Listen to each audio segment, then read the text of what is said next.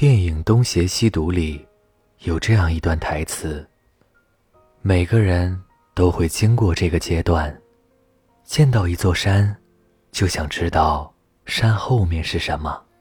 我很想告诉他，可能翻过山后面，你会发现没什么特别。回望之下，可能会觉得这一边还更好。生活中很多人。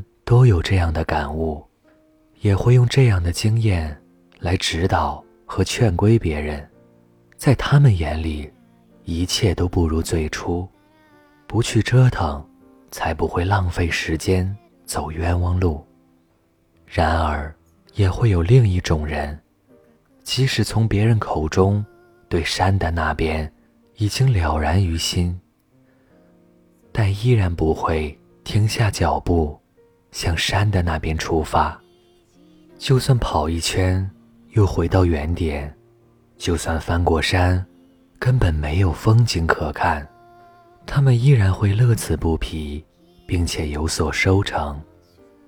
因为在他们的眼里，出发翻越这个过程本身就是风景，不一定非得是终点，不一定非得是彼岸。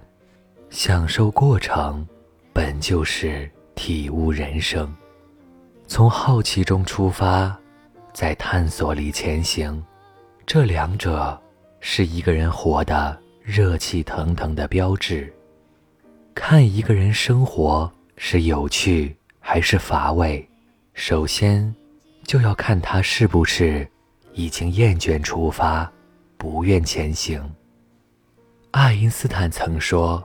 谁要是不再有好奇心，也不再有惊讶的感觉，谁就无异于行尸走肉，其眼睛是迷糊不清的。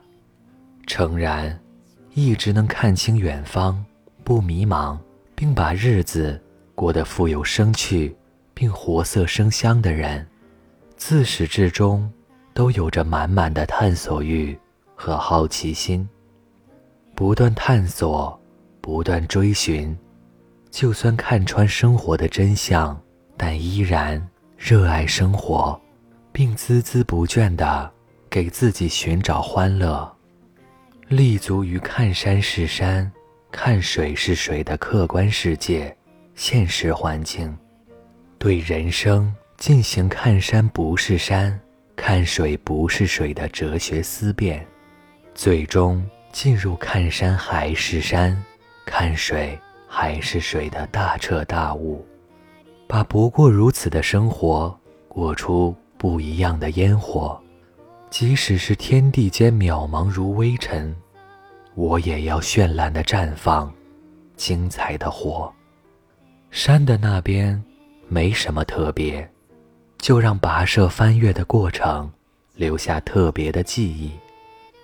就像春花，终究会谢，但不影响它绚烂一季；就像蜡烛，终究会灭，但不影响它照亮暗夜。